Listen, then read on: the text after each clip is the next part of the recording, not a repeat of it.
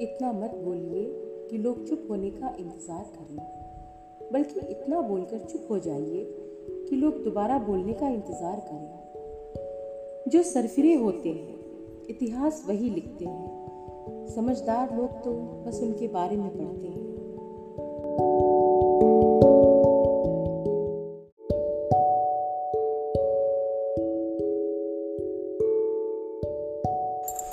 जीत कर दिखाओ उनको। जो तुम्हारी हार का इंतज़ार कर रहे हैं। कामयाबी का जुनून होना चाहिए। फिर मुश्किलों की क्या औकात है? विकल्प बहुत मिलेंगे। रास्ता भटकाने के लिए संकल्प एक ही काफ़ी है, मंजिल पाने के लिए।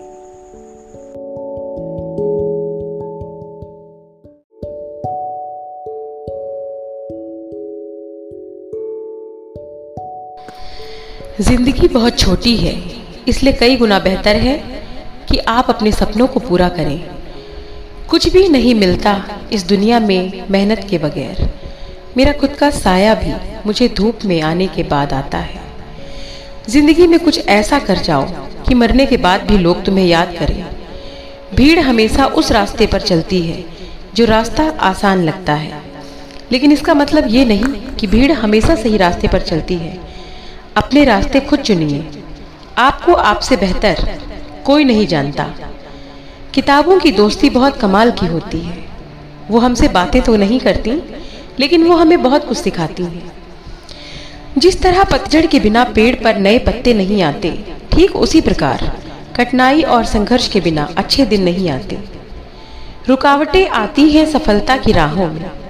ये कौन नहीं जानता? फिर भी वह मंजिल पा ही लेता है जो हार नहीं मानता। जो आपको समझ सके, वही तो अपना है। वरना खूबसूरत चेहरे तो दुश्मनों के भी होते हैं। उम्मीद के आश्रय में रहना पसंद नहीं मुझे।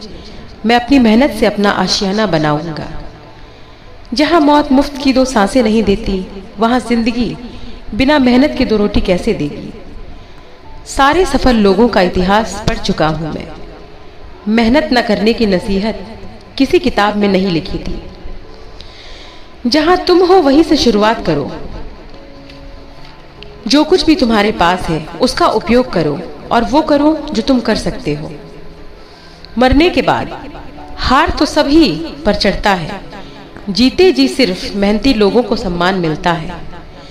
दो अक्षर का होता है लक, ढाई अक्षर का होता है भाग्य, तीन अक्षर का होता है नसीब।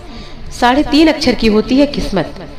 मगर ये चारों, चार अक्षर के शब्द मेहनत के सामने छोटे हैं। भाग्य हर किसी का साथी नहीं होता और मेहनत से सच्चा कोई साथी नहीं होता। सफलता की प्यास को बस कड़ी मेहनत से निकला पसीना ही बुझा सकता है।